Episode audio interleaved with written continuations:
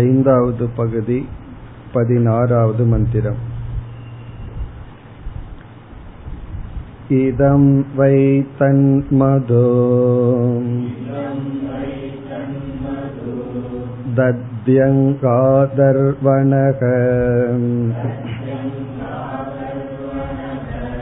அஸ்விப்யாம் உவாச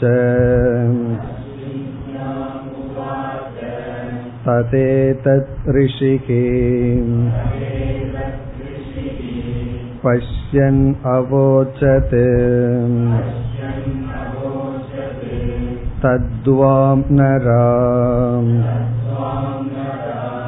சனயே தம்ச உக்ரம் ஆவிஷ்கிருணோமி தன்யதுர்நவ்ருஷ்டிம் தத்யங்க யன்மதோ ஆதர்வணோ வாம் அஸ்வஸ்ய சீர்ஷ்ணாம்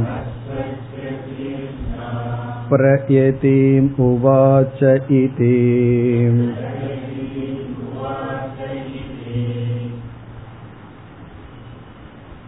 மது வித்யா முடிந்ததற்கு பிறகு 16, 17 இந்த இரண்டு மந்திரங்களில் மது வித்யா ஸ்துதி செய்யப்படுகிறது என்று பார்த்தோம்.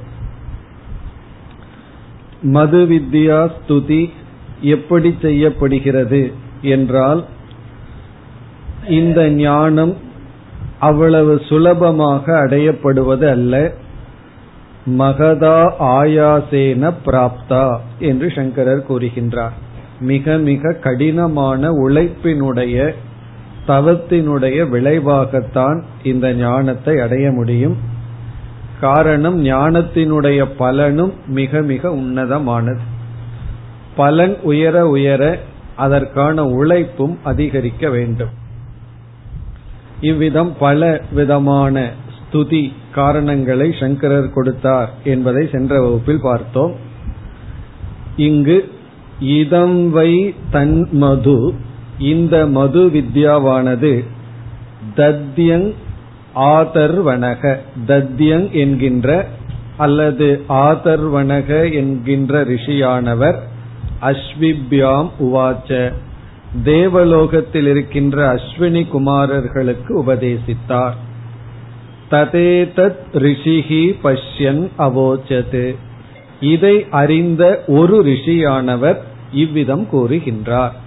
நாம் பார்த்தோம், ஒரு ரிஷி என்ன சொல்கின்றார், எனக்கு எப்படி இந்த மது வித்யா ஆதர்வணக அல்லது தத்யங் என்ற ரிஷி அஸ்வினி குமாரர்களுக்கு கூறினார் என்ற கதையும் தெரியும், என்ன கூறினார் என்றும் தெரியும், இதை நான் உலகுக்கு கூறப் போகின்றேன் என்று ரிஷியானவர் ஒருவர் கூறுகின்றார்.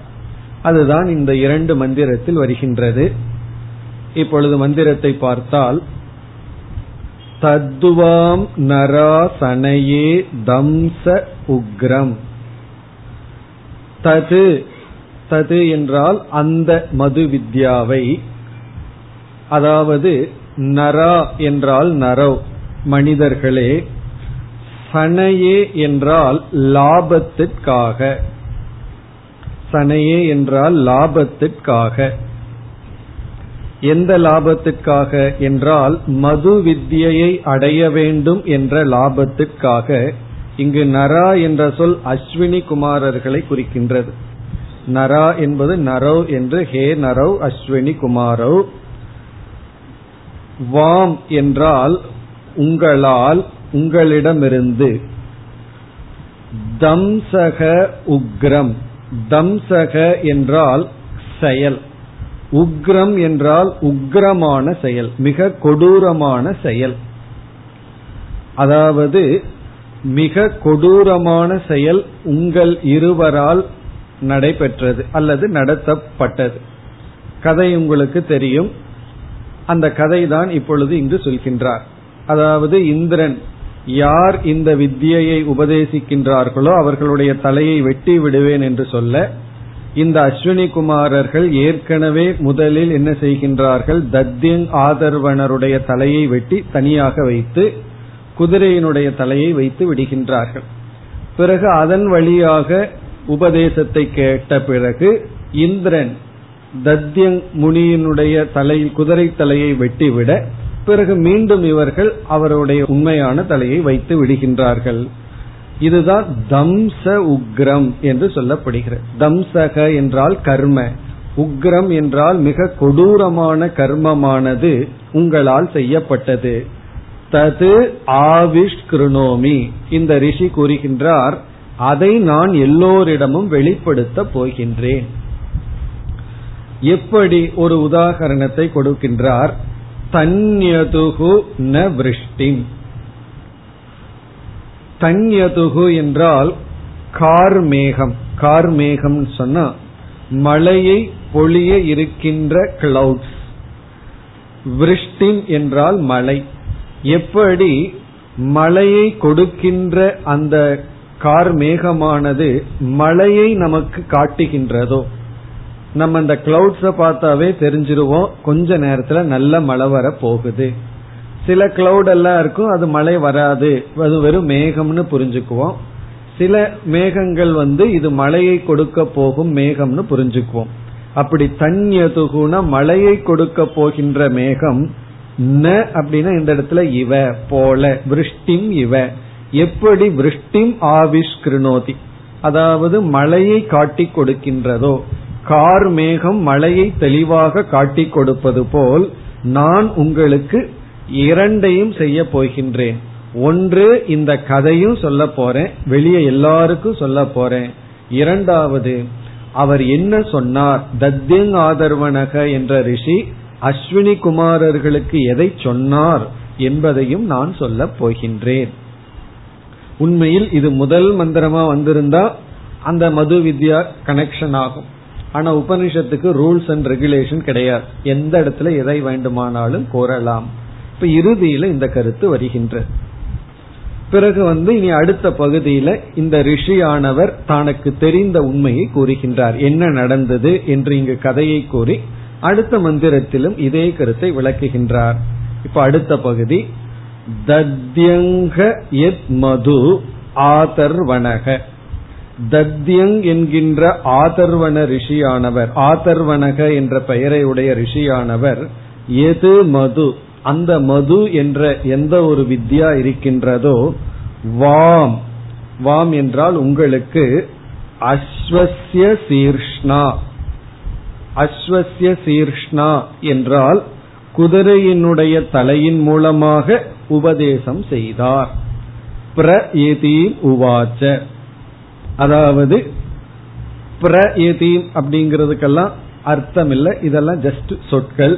உவாச்ச என்றால் சொன்னார், அதாவது குதிரையினுடைய சிரசின் மூலமாக உங்களுக்கு எதை சொன்னார், நம்ம ஒரு வார்த்தையை சேர்த்திக்கணும், அதையும் நான் சொல்ல போகின்றேன். அதாவது குதிரையினுடைய தலையை வைத்துக்கொண்டு உங்களுக்கு என்ன சொன்னார் என்கின்ற உண்மையையும் நான் சொல்ல போகின்றேன் என்று. இந்த எப்படி இவ்வளவு கடினப்பட்டு இந்த ஞானம் அடையப்பட்டது என்ற உண்மையை நான் வெளிப்படுத்துகின்றேன் என்று கூறுகின்றார். பிறகு மேலும் இதே கருத்துதான் 17வது மந்திரத்திலும் இதைத்தான் சொல்லி முடிக்கின்றார். அடுத்த 17வது மந்திரம். இதம் வை தன்மது தத்யங்காதர்வணக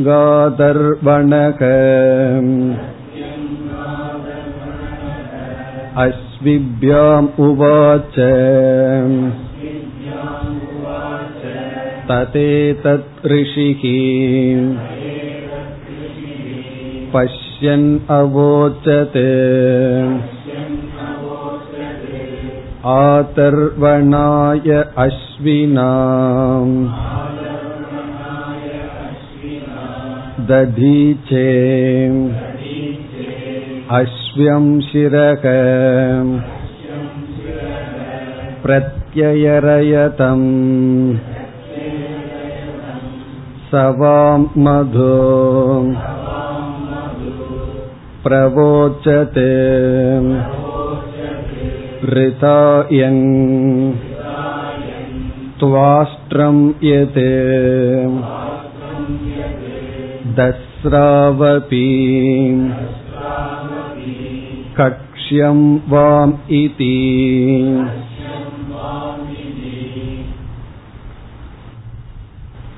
முதல் வரியில் இருந்தது நாம் ஏற்கனவே படித்ததுதான். இதம் வை தன்மது, இந்த மது வித்யா தத்யங் ஆதர்வணக என்பவர் அஸ்விப்யாம் அஸ்வினி குமாரர்களுக்கு உபதேசித்துள்ளார். ததே தத் ரிஷிகி, இதை அறிந்த ரிஷி, பஷ்யன் அறிந்த ரிஷி, அவோச்சது இவ்விதம் கூறுகின்றார். இங்கு மேலும் அந்த கதையானது விளக்கப்படுகின்றது. ஆதர்வனாய அஸ்வினா, அஸ்வினா என்பது அஸ்வினோ, அஸ்வினி குமாரர்களே நீங்கள் என்ன செய்தீர்கள் என்றால், ஆதர்வனாய, ஆதர்வனர் என்பவருக்கு ததீச்சே, அது அவருடைய பெயர், தத்யங் என்பதனுடைய ஃபார்ம் தான் ததீச்சே. ஆதர்வன என்பவர் தத்யங் என்ற முனிவருக்கு அஸ்வம் சிரக, குதிரையினுடைய தலையை பிரத்யய ரயதம் என்றால் வைத்தீர்கள், ஸ்தாபித வந்தோ, அதாவது குதிரையினுடைய தலையை வைத்தீர்கள். பிறகு அவர் என்ன செய்தார்னா, குதிரையினுடைய தலையை பெற்ற குருவானவர் அதன் மூலமாக உங்களுக்கு உபதேசம் செய்தார். இங்கு என்ன சொல்லப்படுகிறது, இரண்டு விதமான மது வித்யா உபதேசம் செய்யப்பட்டது. நம்ம இங்க பார்க்கிறது வேதாந்த சம்பந்தமான மது வித்யா, அதாவது இந்த பிரபஞ்சம் மித்தியா என்று விளக்குகின்ற வித்யா மது வித்யா, மித்தியாத்துவ பிரதிபாதிக்க வித்யா மது வித்யா, அதத்தான் இங்க நம்ம படிச்சிருக்கோம். இனி ஒரு விதமான மது வித்யையையும் அந்த ரிஷியானவர் அஸ்வினி குமாரர்களான உங்களுக்கு கூறினார் என்று இங்கு சொல்கின்றார். அது இங்கு வரவில்லை. காரணம், அது சூரியனை மையமாக வைத்து செய்கின்ற ஒரு விதமான உபாசனை. ஆகவே அது உபாசனையாக இருப்பதனால் இந்த மது வித்யோடு சேர்ந்து வரவில்லை. அப்படி உபாசனா ரூபமான மது வித்யா, பிறகு ஜெகத்தினுடைய மித்தியாத்துவத்தை விளக்குகின்ற மது வித்யா என்ற இரண்டு விதமான மது வித்யை அவர் உங்களுக்கு உபதேசித்தார் என்று இங்கு கூறுகின்றார். அடுத்த கடைசி இரண்டு வரி, சவாம் மது சக, அவர் இப்பொழுது குதிரையினுடைய தலையுடன் இருக்கின்ற குருவானவர், வாம் உங்களுக்கு, மது பிரவோச்சது மது வித்யை உபதேசம் செய்தார். ரிதாயன் என்றால் தன்னுடைய வாக்கை காப்பாற்ற, அதாவது குரு நீ இவ்விதம் செய்தால் நான் உபதேசிக்கின்றேன் வாக்கு கொடுத்தார், அதை காப்பாற்ற செய்தார். இரண்டு விதமான மது வித்யா, ஒரு விதமான மது வித்யாவுக்கு துவாஸ்ட்ரம் என்று பெயர். துவாஸ்ட்ரம், அது கடைசி வரியில் இருக்கின்றது. துவாஸ்ட்ரம் எது, துவாஸ்ட்ரம்னா சூரிய சம்பந்தம், சூரியனுடன் சம்பந்தப்பட்ட மது வித்யாவானது உபதேசிக்கப்பட்டது. தஸ்ரவ் அப்படிங்கிற சொல் அஸ்வினி குமாரர்களுக்கு அடைமொழி, பகைவர்களை அளிக்கின்ற அஸ்வினி குமாரர்களே உங்களுக்கு துவாஸ்ட்ரம். பிறகு கடைசி சொல் கக்ஷ்யம் அபி, கக்ஷ்யம் என்றால் இங்கு நாம் பார்த்த மது வித்யா, அதாவது பிரம்மனோடு சம்பந்தப்பட்ட மது வித்யா. பிரம்மத்தை புரிஞ்சுக்கிறதுக்கு நமக்கு ஜெகத்தினுடைய மித்தியாத்துவ ஞானம் தேவை. அதோடு சம்பந்தப்பட்ட மது வித்யா வாம் உங்களுக்கு கூறினார். இது இவ்விதம் இந்த கதையை நான் வெளிப்படுத்துகின்றேன், உங்களுக்கு என்ன உபதேசம் செய்தார் என்பதையும் நான் வெளிப்படுத்துகின்றேன் என்று கூறி இனி இறுதி இரண்டு மந்திரத்தில் மேலும் வேதாந்த கருத்துக்கள் வருகின்றது. இந்த இரண்டு மந்திரமும் மது வித்யாவினுடைய பெருமை.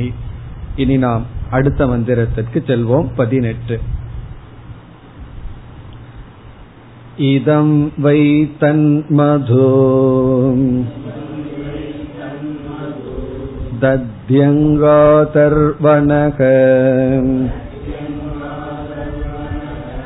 அஸ்விப்யாம் உவாச்ச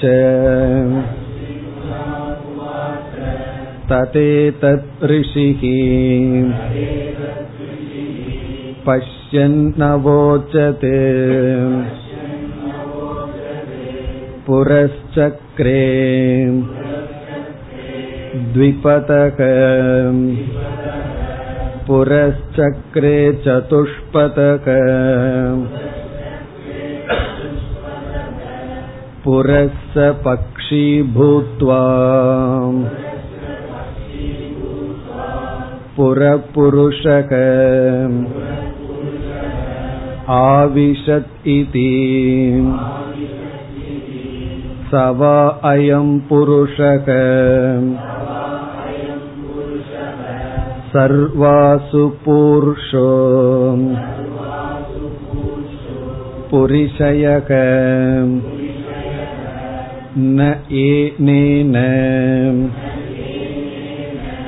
கிஞ்சன அநாவ்ருதம்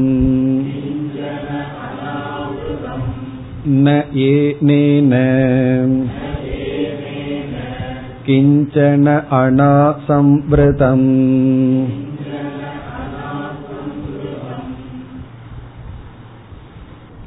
பதினெட்டு 19 கடைசி 2 மந்திரங்கள் சர்வாத்ம பாவமும் மகா வாக்கியமும் வருகின்றது. அடுத்த மந்திரத்தில் அயமாத்மா பிரம்ம என்ற மகா வாக்கியம், இங்கு சர்வாத்ம பாவம் வருகின்றது. இந்த 18வது மந்திரத்தில் சர்வாத்ம பாவம். உபநிஷத்துல சர்வாத்ம பாவத்திற்கு மிக மிக முக்கியத்துவம் கொடுக்கப்படுகிறதுங்கிறத நம்ம பார்க்கிறோம். ஏன்னா திரும்ப திரும்ப அதே கருத்து தான் சொல்லப்படுகிறது. வேதாந்தத்துல ஒரு கருத்தை சொன்னதுக்கு பிறகு அதையவே திருப்பி சொன்னா அதற்கு என்ன தோஷம்னு பார்த்திருக்கோம், புனருக்தி தோஷம்னு பார்த்திருக்கோம். ஆனால் அபியாசம் என்ற ஒன்றும் இருக்கு, அதுதான் நம்ம கவனமா புரிந்து கொள்ள வேண்டும். தாத்பரிய நிச்சயத்துல எதை நம்ம தாத்பரியமா சொல்ல விரும்புறோமோ அதை நம்ம எப்படி நிலைநாட்டுவோம் அப்படின்னா அபியாசத்தின் மூலம். அபியாசம்னா அதையவே திரும்ப திரும்ப சொன்னோம்னா அதற்கு நம்ம முக்கியத்துவம் கொடுக்கிறோம்னு அர்த்தம். அப்படி உபனிஷத்துல எப்படி மகா வாக்கியம் முக்கியத்துவம் பெறுகிறதோ அதே போல சர்வாத்ம பாவம். ஏன்னா ஜீவன் முக்தி அவஸ்தையில நம்ம சர்வாத்ம பாவத்துடன் தான் இருக்க வேண்டும். சர்வாத்ம பாவம்ங்கிறது என்ன? இந்த மித்தியாவான இந்த உலகம் ஒரே ஒரு அதிஷ்டானத்தை சார்ந்து உள்ளது. இப்ப இருக்கிறதெல்லாம் தோற்றம் பலவாக இருந்தாலும் இருப்பது ஒரே ஒன்றுதான், ஒரு ஆதாரத்திலிருந்துதான் வந்துள்ளது. அந்த ஆதாரம் பிரம்மன், அந்த ஆதாரம் நானாக இருக்கின்றேன். அதாவது இந்த பிரபஞ்சம் அனைத்தும், நான் பார்க்கின்ற துவைதங்கள் அனைத்துக்கும் ஒரு மூலம் என்கின்ற ஞானம், வேற்றுமையிலும் ஒரு ஒற்றுமையை பார்க்கின்ற ஞானம்.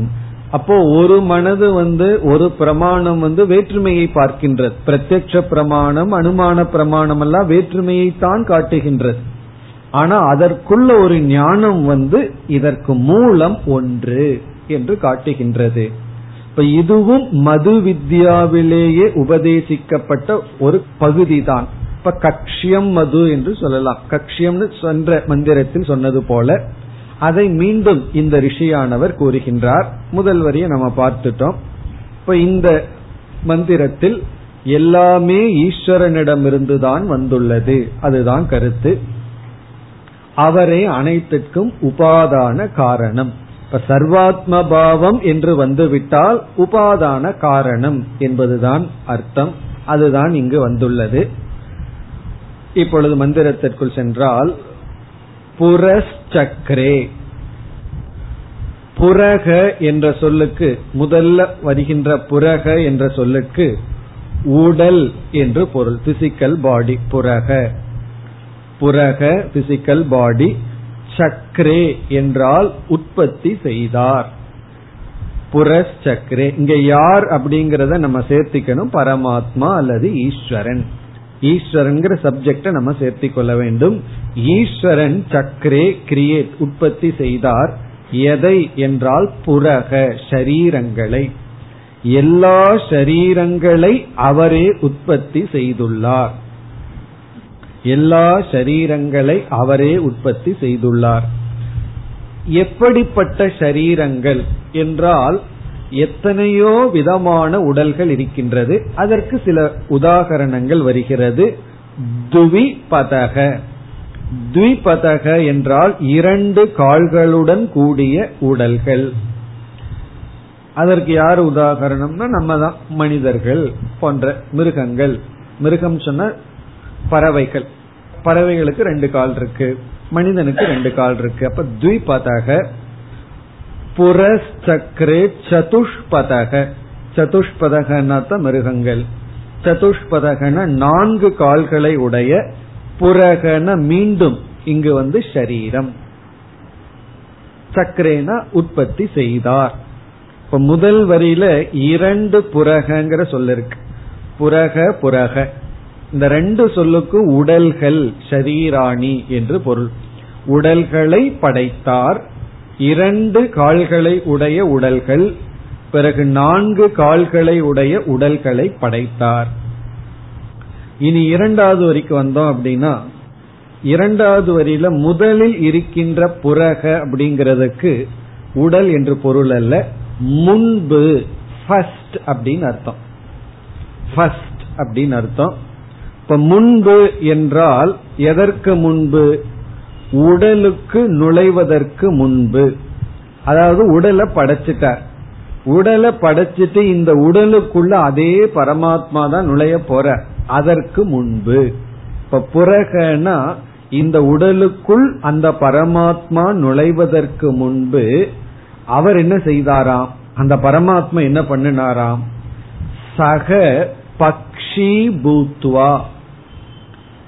பக்ஷி பூத்வா என்றால் இதனுடைய லிட்டரல் டிக்ஷனரி படி என்ன அர்த்தம் அப்படின்னா, இந்த உடலுக்குள் நுழைவதற்கு முன்பு அவர் பறவையாக மாறி உடலுக்குள் நுழைந்தார் அப்படின்னு வருது.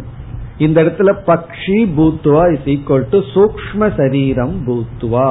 அவர் சூக்ஷ்ம சரீரமாக மாறி, அதாவது பக்ஷி பூத்வானா பக்ஷியாக மாறி அப்படின்னா அவர் என்ன செய்தாரா, அதே பரமாத்மா நம்முடைய சூக்ஷ்ம சரீரம்னா சூக்ஷ்ம சரீரம் பிளஸ் அதற்குள் இருக்கிற ஜீவாத்மா, அதாவது சிதாபாசன், இவ்வாறெல்லாம் ஒரு மாற்றத்தை அடைந்து புரக புருஷக ஆவிஷது. இரண்டாவது புரக என்றால் ஸ்தூல சரீரம். அந்த ஸ்தூல சரீரத்திற்குள் புருஷக, அந்த புருஷனான ஈஸ்வரன் ஆவிஷத்து நுழைந்தார், அவர் வந்து நுழைந்தார். கதை சொல்ற மாதிரி இங்கு சொல்லப்படுகிறது பக்ஷி பூத்வா, அதாவது அவர் பக்ஷி பூத்வான சூக்ஷ்ம சரீரத்தை அடைந்து இந்த ஸ்தூல சரீரத்திற்குள் நுழைந்தார். பிரவேச சுருதிங்கிறதெல்லாம் பல முறை பார்த்திருக்கோம், அதனால அதனுடைய விளக்கம் நமக்கு இங்க அவசியம் இல்லை. பல இடங்கள்ல வந்து சரீரத்திற்குள்ள பிரவேசித்தல்ங்கிறதுக்கெல்லாம் என்ன அர்த்தம்னு விசாரம் பண்ணியிருக்கோம், அதுதான் இங்கு வருகின்றது. இப்ப இவரே பல சரீரங்களை படைத்தார், அந்த ஸ்தூல சரீரத்திற்குள் இவரே சூக்ஷ்ம சரீரமாக பிரவேசித்து இருந்து கொண்டு இருக்கின்றார்.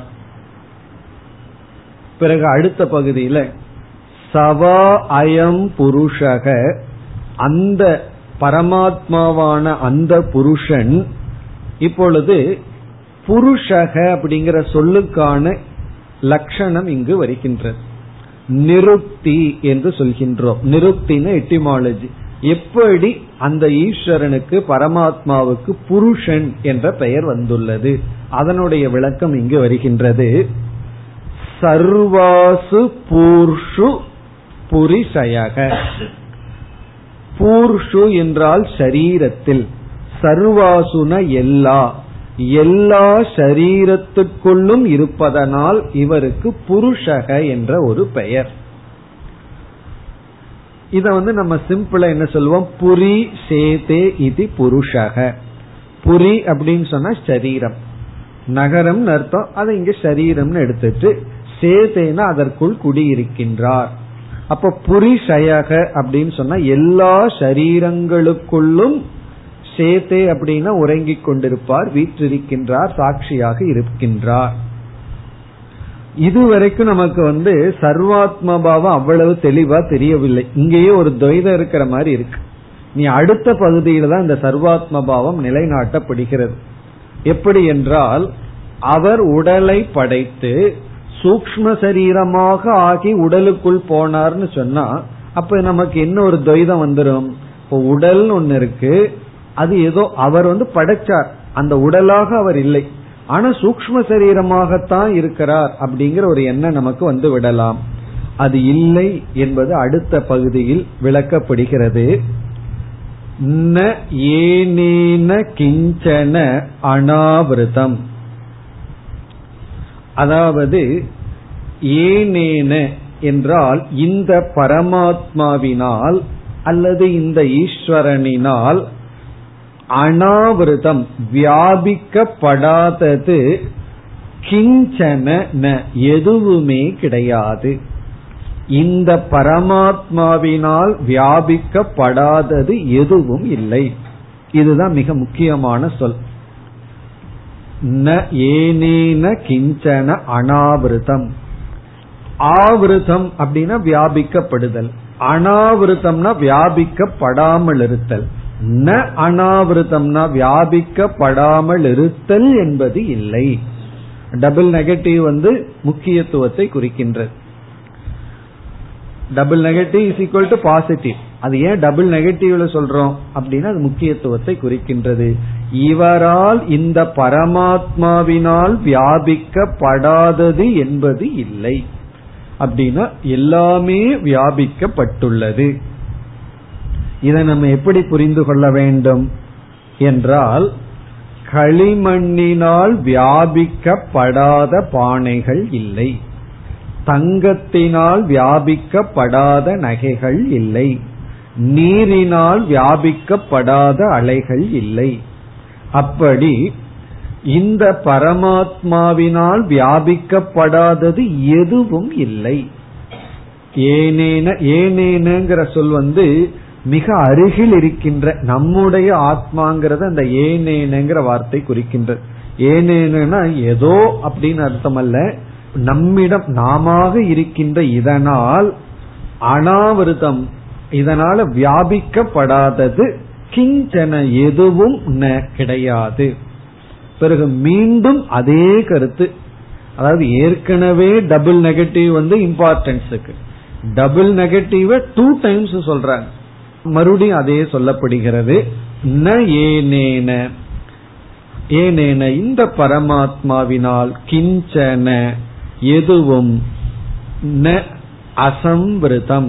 சம்விருத்தம்னா வியாபிப்பது, அசம்விருத்தம்னா வியாபிக்காமல் இருத்தல். ந என்றால் வியாபிக்காமல் இருத்தல் என்பது கிடையாது. அங்க அனாவிரதம், இங்க சம்விருத்தம். சம்னு ஒரு வார்த்தை, அவ்வளவுதான், ரெண்டு ஒரே கருத்து தான். ஆகவே அந்த பரமாத்மாவினால் தான் அனைத்தும் வியாபிக்கப்பட்டுள்ளது. இப்ப பரமாத்மா தான் காரிய காரண ரூபமாக வியாபித்துள்ளார். அதாவது பரமாத்மா அல்லது இங்கு ஈஸ்வரனுக்கு வேறான எந்த ஒரு தத்துவமும் கிடையாது. இப்ப இது சர்வாத்ம பாவத்தை குறிக்கின்றது. இப்ப இந்த உலகம் முழுவதும் ஈஸ்வரனாலேயே வியாபிக்கப்பட்டுள்ளது என்றால், இந்த உலகம் அனைத்தும் ஈஸ்வரனால் வியாபிக்கப்பட்டுள்ளது என்றால், அப்ப நமக்கு என்ன உணர்வு வர வேண்டும்? இந்த உலகத்தை பார்க்கும் பொழுது ஈஸ்வர திருஷ்டி, இப்ப ஈஸ்வரனே அனைத்துமாக இருக்கின்றார் என்று உணர வேண்டும். இப்ப இந்த கருத்து இதெல்லாம் இனி நிதித்தியாசனத்துக்கு தான், இங்க விளக்கத்திற்கு அதிகமான தேவை நமக்கு இல்லை. காரணம் என்ன? அந்த விளக்கம் எல்லாம் சிரவண மனனத்தில் முடிவடைந்து விட்டது. இனி அடுத்து இறுதி ஸ்லோகம். இதுல மேலும் சர்வாத்ம பாவம் கூறப்பட்டு மகா வாக்கியத்துடன் இந்த மது பிராமணம் முடிவடைய இருக்கின்றது. இதம் வை தன்மது தத்யங்காதர்வணக அஸ்விப்யாம் உவாசே ததே தத் ரிஷிஹி.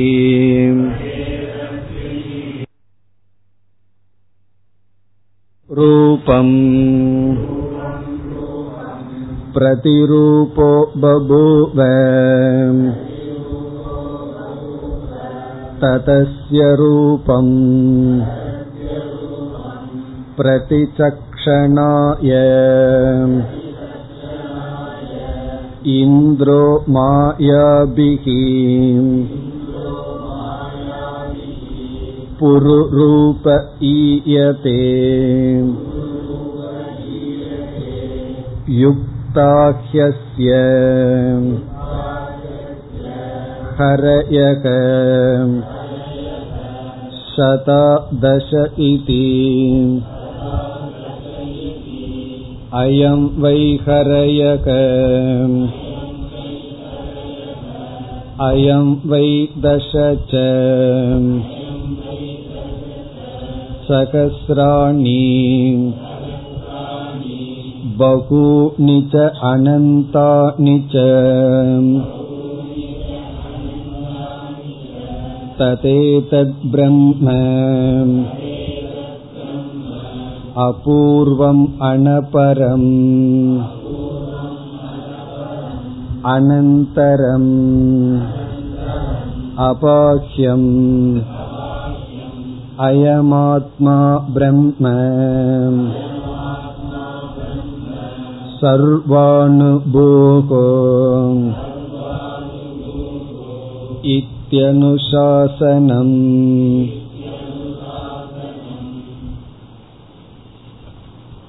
இந்த இறுதி மந்திரம் மிக முக்கியமான மந்திரமாக கருதப்படுகிறது. இந்த மந்திரத்தை சங்கரர் பல இடங்களில் திரும்ப திரும்ப இது ஒரு கொட்டேஷனா கோட் பண்ணுவார். இதில் இருக்கின்ற சில பகுதிகள் எல்லாமே மிக முக்கியமான சொற்கள். இப்ப இங்கு மீண்டும் பரமாத்ம சொரூபம் கூறப்பட்டு, ஜெகத்தினுடைய மித்தியாத்துவம் கூறப்பட்டு, மகா வாக்கியத்துடன் முடிவடைகின்றது. இப்ப மது வித்யாவினுடைய ஆரம்பம் ஜெகத்தினுடைய மித்தியாத்துவம், மது வித்யா பகுதியினுடைய முடிவும் ஜெகன் மித்தியாத்துவம், பிரம்ம சத்தியம், பிரம்ம அத்வைதம், பிறகு இந்த பிரம்மனே ஜீவாத்ம சொரூபம் என்ற மகா வாக்கியம். முதல் வரி ஏற்கனவே பார்த்ததுதான். இந்த ரிஷி, அதாவது தத்யங் ஆதர்வனக, எதை அஸ்வினி குமாரர்களுக்கு உபதேசித்தாரோ அதை இப்பொழுது நமக்கு கூறுகின்றார். ரூபம் ரூபம் பிரதிரூபோ பபூவ. இது பரமாத்மா எல்லா ஜீவராசிகளுடைய சரீரத்திற்குள் இருந்து எல்லா ஜீவராசிகளாகவே நமக்கு காட்சியளித்துக் கொண்டிருக்கின்றார். இந்த முதல் வரி மீண்டும் சர்வாத்ம பாவம். ரூபம் ரூபம் ரூபம் ரூபம் என்றால் இங்கு தேகம் தேகம் பிரதி. இந்த பரமாத்மா ஒவ்வொரு தேகத்திற்குள் சைத்தன்யமாக போகும் பொழுது பிரதிரூபோ பபுவ என்றால் அந்தந்த தேகமாகவே அவர் விளங்கிக் கொண்டிருக்கின்றார். பிரதிரூபக பபுவ அப்படின்னு சொன்னா அது போலவே தெரிந்து கொண்டிருக்கின்றார். இப்ப காற்றானது பலூனுக்குள்ள போச்சுன்னா அந்த பலூன் எப்படி ஒரு ஃபார்ம் இருக்கோ அதே போல அந்த காற்று இருப்பது போல. ஆனா உண்மையிலேயே காற்றுக்கு உருவம் எல்லாம் கிடையாது. அதே போல உருவமற்ற சைத்தன்ய சொரூபமான பரமாத்மா நம்முடைய ரூபம் ரூபம் ஒவ்வொரு சரீரத்திற்குள் செல்லும் பொழுது பிரதிரூபோ அது போலவே பகுவென தோன்றிக் கொண்டிருக்கின்றார். இந்த பிரதிரூபகங்கிறதுக்கு இனி ஒரு பொருளும் உண்டு, அதாவது பிரதிபிம்பக என்று ஒரு பொருள். பிரதிபிம்பம் அப்படின்னா ரிஃப்ளெக்ஷன். இதை எப்படி புரிந்து கொள்ள வேண்டும் என்றால், சூரியன் ஒவ்வொரு கண்ணாடிக்குள்ளும், அதாவது எங்கெங்கெல்லாம் ரிஃப்ளெக்ட் பண்ற சக்தி இருக்கோ அங்கெல்லாம் தன்னை போல ஒரு சூரியனை உருவாக்கி விடுகின்றார். அது கண்ணாடியா இருக்கலாம், அல்லது ஒரு சின்ன இடத்துல தண்ணீர் தேங்கி இருக்கலாம்.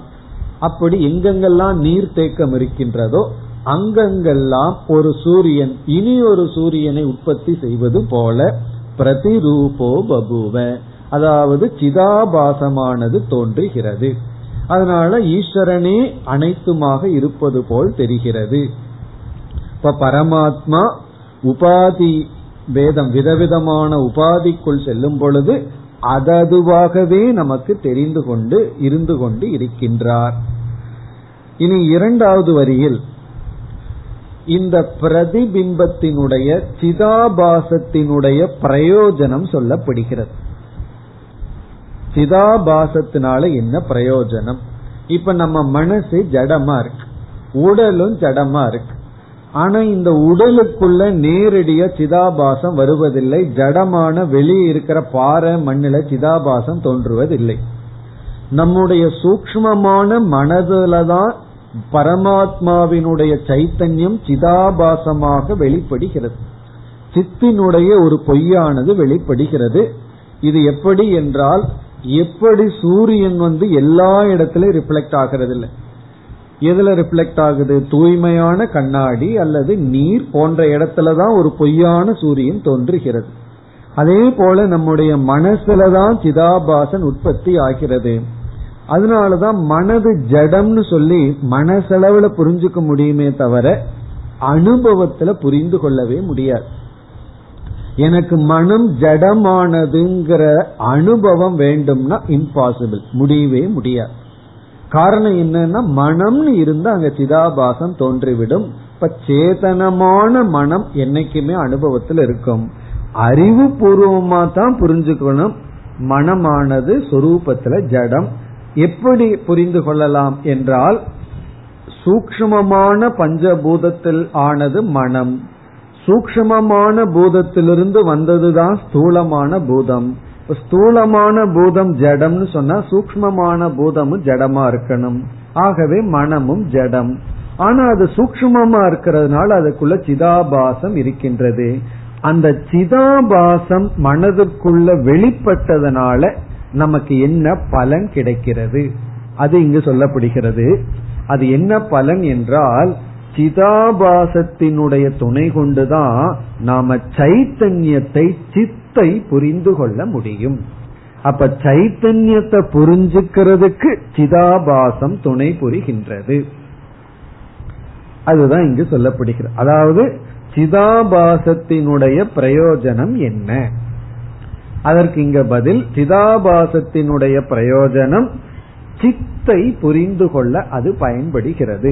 இப்ப ஆத்மா சைத்தன்ய சொரூபம்ங்கிற ஞானமே நமக்கு வர காரணம் என்னன்னா சிதாபாசனாலதான். சிதாபாசம்ங்கிறது ஒன்று தோன்றவில்லை என்றால் நம்ம ஆத்மா சைத்தன்யம்ங்கிற ஞானத்தையே அடைய முடியாது. வேணா சத்துன்னு சொல்லலாம், சித்துன்னு சொல்லவே முடியாது. இப்ப ஆத்மாவினுடைய சித் சொரூபத்தை அறிய சிதாபாசம் துணை புரிகின்றது. அதாவது பொய் உண்மையை காட்டி கொடுக்கின்றது. இந்த பொய்யினால என்ன பிரயோஜனம்னா, உண்மை இது என்று தெரிந்து கொள்ள பொய்யானது பயன்படுகிறது. அதனால நான் நாளையிலிருந்து பொய் சொல்லுவேன்னு சொல்லக்கூடாது, ஏன்னா பொய் தானே உண்மையை காட்டி கொடுக்கும். சொல்லி பொய் உண்மையை காட்டி கொடுக்க பயன்படும். பொய் பொய் தான், ஆனா அந்த பொய் உண்மையை காட்டி கொடுக்க அது பயன்படும். அதுதான் இங்கு சொல்லப்படுகிறது. ததஸ்ய ரூபம் பிரதி சக்ஷனாய, தது என்ற சொல் பிரதிபிம்ப தத்துவம், சிதாபாச தத்துவம். சிதாபாச தத்துவம் அஸ்ய என்றால் நிர்குண பிரம்மனக, நிர்குணமான ஆத்மாவுக்கு ஆர் பிரம்மத்துக்கு, பிரம்மத்தினுடைய அஸ்ய அதாவது நிருபாதிகஸ்ய ஆத்மனக அல்லது நிர்குணமான பிரம்மத்தினுடைய ரூபம். இங்க ரூபம் சொன்ன சொரூபம். சிதாபாசமானது நிர்குண பிரம்மத்தினுடைய சொரூபத்தை பிரதிசக்ஷனாய, பிரதிசக்ஷனாயனா சொரூபத்தை அறிந்து கொள்ள பயன்படுகிறது. பிரதிசக்ஷனாயனா ஞானாய பவதி அப்படின்னு அர்த்தம். அதாவது ஞானாய பிரயோஜனம் பவதி, ஞானத்தை அடைய பிரயோஜனமாக இருக்கிறது. அந்த சிதாபாசம் அதனுடைய பரமாத்மாவினுடைய சொரூபத்தை, என்ன சொரூபம்? சைத்தன்ய சொரூபம் என்ற ஞானத்தை அடைய அது காட்டி கொடுக்கின்றது, உதவியாக இருக்கிறது. இப்ப முதல் வரியில சர்வாத்ம பாவம் எல்லாமாகவும் இருக்கு. இரண்டாவது வரியில இந்த சிதாபாசத்தினுடைய பிரயோஜனம். இனி மூன்றாவது வரி இது ரொம்ப ஃபேமஸ், அடிக்கடி சாஸ்திரத்துல கோட் பண்ற வார்த்தை. இந்திரக மாயாபிகி புருரூபக ஈயதே. இதெல்லாம் தான் நமக்கு அத்வைதத்திற்கு மிக முக்கியமான பிரமாணங்கள். ஜெகன் மித்தியா, பிரம்ம சத்தியம்னு நம்ம ஏன் இதுதான் உபனிஷத் சொல்லுதுன்னு சொல்றோம், அதற்கெல்லாம் நமக்கு ஆதாரமான அஸ்திவாரமான சொற்கள் இவைகள் எல்லாம். இப்ப இங்க இந்திரக மாயாபிகி புருரூபக ஈயதே. இந்திரக என்ற சொல்லுக்கு பொருள் பரமேஸ்வரக, ஈஸ்வரன், பரமாத்மா. பரமாத்மான ஈஸ்வரன், இந்திரகன இந்த ஈஸ்வரன். மாயாபிகி, மாயாபிகினா மாயையின் மூலமாக. பரமேஸ்வரன் மாயையின் மூலமாக புருரூபக என்றால் பகுரூபக, பலவிதமான ரூபத்தை பலவிதமான ரூபங்களாக, ஈயதே என்றால் பிரதீயதே காட்சியளித்துக் கொண்டிருக்கின்றார். பிரதீயதே, ஈயதேன பிரதீயதே, பிரதீயதேன தோன்றிக் கொண்டிருக்கின்றார். இப்ப இந்திரன் அதாவது ஈஸ்வரன் மாயையின் மூலமாக, அதாவது மாயையின் துணை கொண்டு, புருரூபகன விதவிதமாக, இங்க புருரூபகன சர்வரூபகனத்தை அனைத்துமாக, ஈயதே காட்சியளித்துக் கொண்டிருக்கின்றார். அதாவது அந்த பரமாத்மாதான் பொய்யாக அனைத்துமாக இருந்து கொண்டு இருக்கின்றார். இங்க மாயாபிகி அப்படிங்கிறதுக்கு மாயையின் மூலமாக சொன்னா சிதாபாசமாக, ஆபாசமாக, பொய்யாக, சிதாபாச ரூபமாக, சிதாபாச ரூபமாக அல்லது உபாதி பூதமாக, பொய்யாக, உண்மையற்றதாக காட்சியளித்துக் கொண்டிருக்கின்றார்.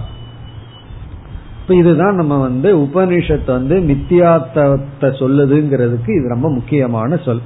அதாவது அவர் உண்மையிலேயே அனைத்துமா மாறிவிடவில்லை. ஏன்னா மற்ற மதவாதிகள் எல்லாம் பரிணாமவாதத்தை தான் பேசுகிறார்கள். அதாவது பரிணாமம், அணு பரிணாமத்தை அடைந்தது, அப்படி தார்க்கிகர்கள். பிறகு பிரகிருதிங்கிற ஒரு தத்துவம் தான் இப்படி மாறி உள்ளதுன்னு சாங்கியர்கள், யோகிகளும் அதை சொல்கிறார்கள். ஆனா நம்ம வேதாந்தத்துல இவைகளெல்லாம் வெறும் மித்தியா, அசாரம். அது எதனுடைய அடிப்படையில சொல்றோம்? மாயாபிகி, மாயையின் மூலமாக ஈஸ்வரன் பலவிதமாக அனைத்து விதமாக காட்சியளித்துக் கொண்டிருக்கின்றார். அப்ப உண்மையிலேயே அவர் எதையும் தோற்றி வைக்கவில்லை. அப்ப நம்ம அஜாதிவாதம் தான் நம்முடைய வாதம். எதுவுமே உண்மையில் தோன்றவில்லை. பிறகு பொய்யாக மாயையின் மூலமாக, மாயைனா இந்த இடத்துல சிதாபாசம் அல்லது மித்யா சொரூபமாக, பொய்யாக அவர் காட்சியளித்துக் கொண்டிருக்கின்றார். இனி அடுத்த பகுதிகளெல்லாம் அடுத்த வரியிலிருந்து நிஷேதம் செய்யப்படுகிறது. இந்த பிரபஞ்சமானது நிஷேதம் செய்யப்படுகிறது. ஏன்னா எதை நிஷேதம் பண்றோமோ அது மித்தியா. ஏன்னா அது உண்மை இல்லையே. அவர் உண்மையிலேயே இருந்திருந்தா அதை நம்ம நீக்க முடியாது. இப்பொழுது இவைகள் அனைத்தும் நீக்கப்படுகிறது பொய் என்று. பொய் என்று நீக்க வேண்டும் என்றால் அதற்கு முன்னாடி என்ன செய்தாகணும்? அத்தியாரோபம் செய்தாக வேண்டும். அந்த பரமாத்மாவிடம் இதை நம்ம ஏற்றி வச்சு பிறகு இதை நீக்க வேண்டும். ஆகவே நீ அடுத்த பகுதி அத்தியாரோப அபவாதம். அதாவது சாரமானது இந்த கடைசி மந்திரத்துல விடுகிறது. வேதாந்தத்தினுடைய சாராம்சம் இங்கு வருகின்றது. இனி இப்பொழுது அத்தியாரோப அபவாதத்தை பார்ப்போம். யுக்தாகி அஸ்ய ஹரயக சதாதசி. அதாவது அந்த பரமாத்மாவிடம், அஸ்ய என்றால் அந்த பரமாத்மாவிடம், ஹரயக என்றால் இந்த இடத்துல இந்திரியாணி, நம்முடைய இந்திரியங்கள், அதாவது நம்முடைய உடல் அனைத்தும்னு சொல்றதுக்கு பொதுவா இங்க இந்திரியங்கள் எடுத்துக்கொள்ளப்படுகிறது. நம்முடைய இந்திரியங்கள் யுக்தாகா என்றால் பொருத்தப்பட்டுள்ளது, அதாவது ஏற்றி வைக்கப்பட்டுள்ளது. அந்த பரமாத்மா இந்திரியமற்றது.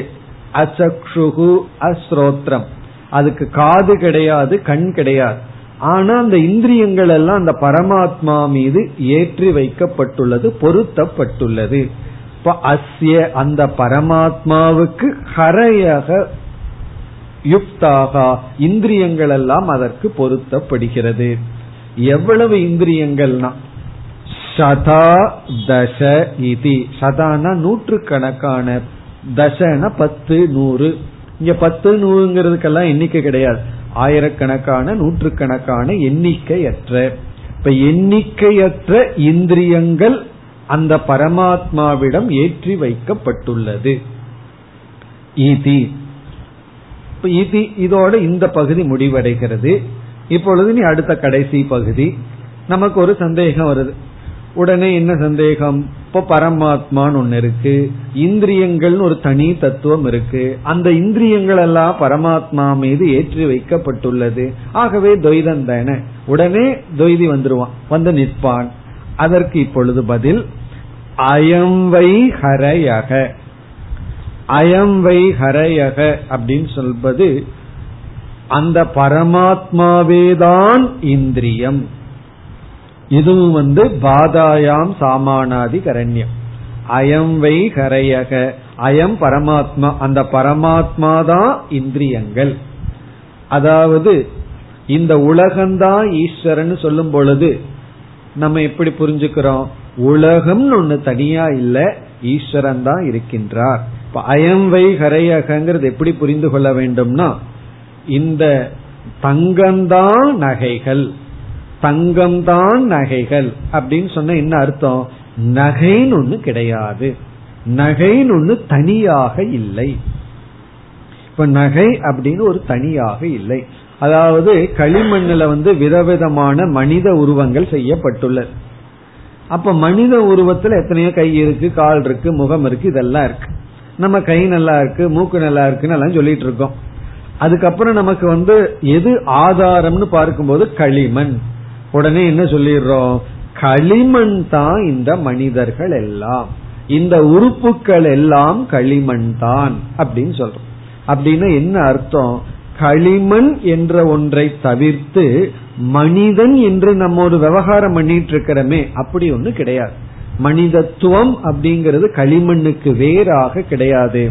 அப்படி நம்ம இடத்துல இந்திரியம்னு ஏதோ ஒண்ணு இருக்கு, அந்த இந்திரியம்ங்கிற ஒரு தன்மை அந்த பரமாத்மாவிடமிருந்து அந்த இந்திரியத்தை எடுத்துட்டோம்னா அப்படி ஒண்ணு கிடையாது.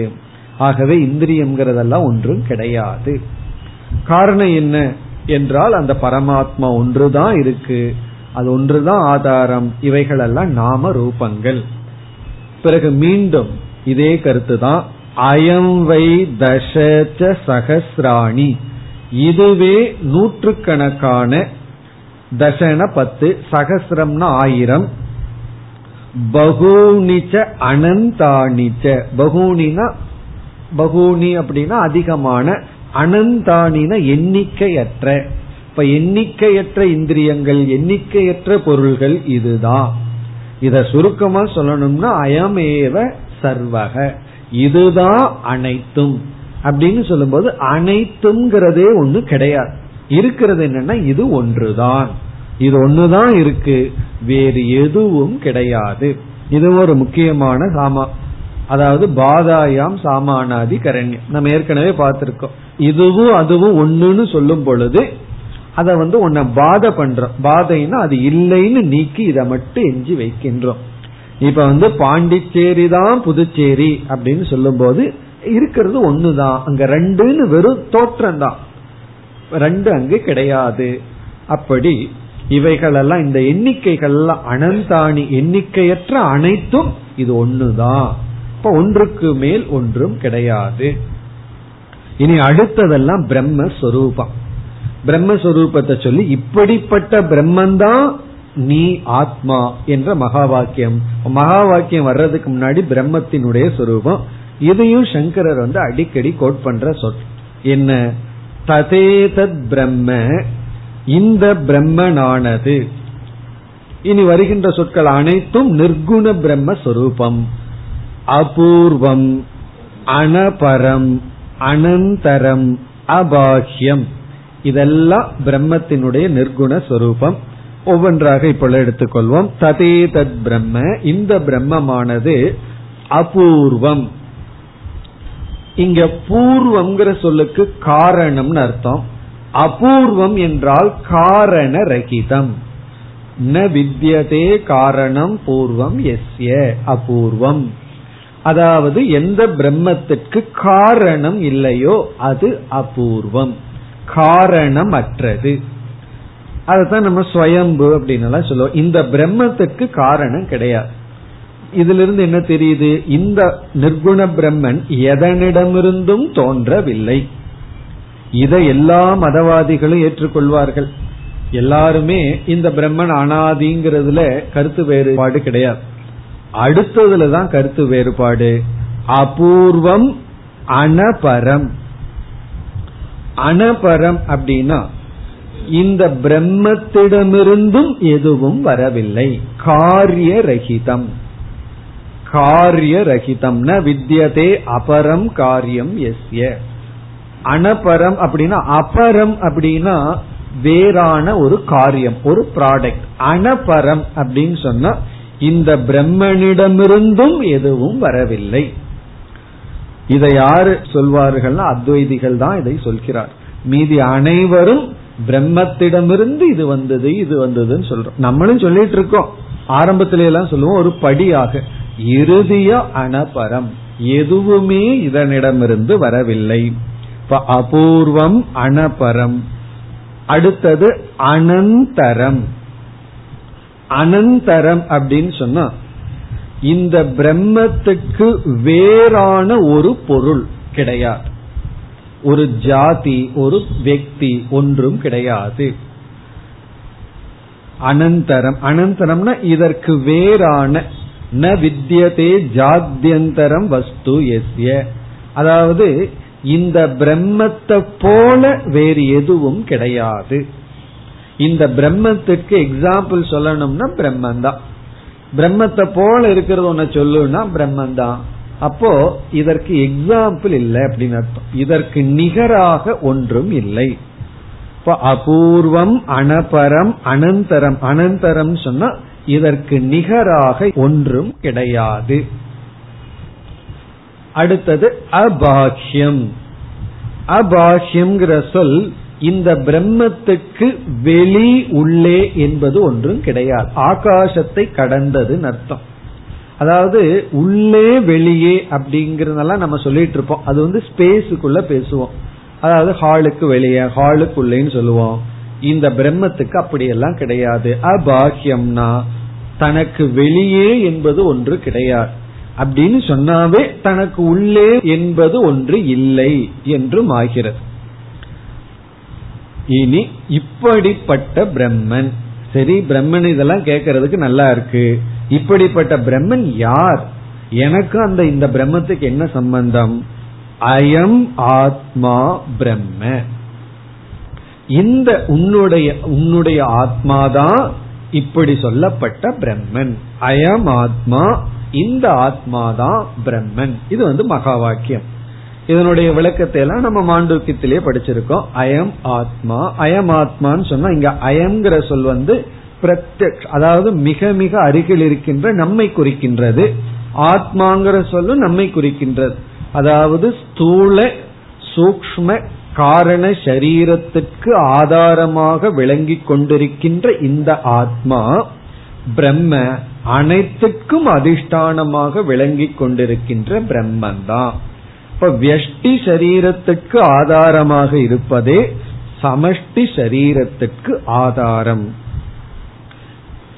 இது வந்து மகா வாக்கியம். நீ அடுத்தது மிக அழகான சொல் சர்வானுபூஹு. சர்வானுபூஹு. சர்வானுபூஹுங்கிறதுக்கு ரெண்டு விதமான பொருள். ஒன்று சர்வம் சாட்சிதயா அனுபவதி, அனைத்தையும் சாட்சியாக பார்த்து கொண்டிருப்பது. அனுபூஹு என்றால் பார்த்து கொண்டிருப்பது. சர்வம் அப்படின்னா அனைத்தையும், அனைத்தையும் சாட்சியாக பார்த்து கொண்டிருப்பது. ஸ்வ வியாபாரம் வினா, தன்னிடத்துல எந்த ஒரு வியாபாரமும் மாற்றமும் இல்லாமல் அனைத்தையும் அனுபவதி. இது அனுபூகுங்கிற வார்த்தை அனுபவதி. அனுபவதினா இங்க வந்து பார்த்து கொண்டிருக்கின்றது, அனுபவிக்கின்றது. இது எந்த விகாரமும் இல்லாமல் அனைத்தையும் அனுபவிக்கின்றது. இத கேட்ட உடனே மறுபடியும் ஒரு சந்தேகம் வந்துடலாம். அப்ப இது ஒன்னு இருக்கு, அனைத்துன்னு ஒன்னு இருக்கு, ஏன்னா அனைத்தையும் இது அனுபவித்து கொண்டிருக்கின்றதேன்னு வரலாம். அதனாலதான் இதுக்கு இனி ஒரு அழகான விளக்கம் உண்டு. சர்வம் ச அனுபூஹுச்ச, சர்வமாகவும் அனுபூவாகவும் இருப்பது. சர்வம்னா அனைத்துமாகவும் அனைத்தையும் அறிவதாகவும் இருக்கின்ற. இதுல வந்து நமக்கு அத்வைதம் வந்தாச்சு. இப்ப சர்வகச்ச அனுபூகுச்ச சர்வானுபூகு, அது ரெண்டாவது அர்த்தம். இப்ப முதல் அர்த்தத்துக்கு ரெண்டாவது அர்த்தத்துக்கு வேறுபாடு. முதல் அர்த்தம் வந்து அனைத்தையும் சாட்சியாக அனுபவிப்பது. இரண்டாவது அர்த்தம் அனைத்துமாகவும் இருந்து கொண்டு, சர்வகச்ச அனைத்துமாகவும் இருந்து கொண்டு, அனுபூகுச்ச சாட்சியாக அனுபவித்துக் கொண்டும் இருக்கிறது. அதுதான் உண்மையான சரியான பொருள். அனைத்துமா இதுதான் இருக்கு, அனைத்தையும் இத அனுபவித்துக் கொண்டும் சாட்சியாக அனுபவித்துக் கொண்டு இருக்கு. அதாவது அனைத்தையும் பார்த்துட்டு இருக்கு, அந்த அனைத்துமாகவும் இருக்கு. எப்படின்னு சொன்னா நம்ம கண்ணாடியில பாக்கிறது போல, நம்ம கண்ணாடியில பார்த்துட்டோம் அப்படின்னா நாமும் நம்ம பாக்கிறோம், பார்க்கறதும் நாம, பார்க்கப்படும் பொருளும் நம்ம தான், பார்க்கிறதும் நாம தான். அப்படி அனைத்துமாகவும் இருக்கின்றது, அனைத்தையும் சாட்சியாக பார்த்து கொண்டும் இருக்கின்றது. இனி வந்து தத்தியம் ஆதரவனாக யோசிச்சு பார்க்கிறார், இதுக்கு மேல என்ன சொல்றதுக்கு இருக்கு. இதி அனுசாசனம், இவ்வளவுதான் டீச்சிங். இதுனா இவ்வளவுதான், அனுசாசனம்னா உபதேசம். அதாவது இதுக்கு மேல சொல்வதற்கு ஒன்றும் கிடையாது. அதாவது சர்வானுபூகுங்கிறது புரிஞ்சிடுது, அயமாத்மா பிரம்மன்னு புரிஞ்சதுக்கு அப்புறம் பேசுறது தப்புன்னு சொல்ற. இது அனுசாசனம். அனுசாசனம்னா ஓவர், டீச்சிங் இதோடு ஓவர், முடிவடைகிறது. இது அனுசாசனம்னா இதுதான் பிரம்மத்தை பற்றிய முடிவான உபதேசம். இவ்விதம் இந்த ஐந்தாவது மது பிராமணம் நிறைவடைகின்றது. அடுத்த வகுப்பில் அடுத்த பகுதிக்கு செல்வோம்.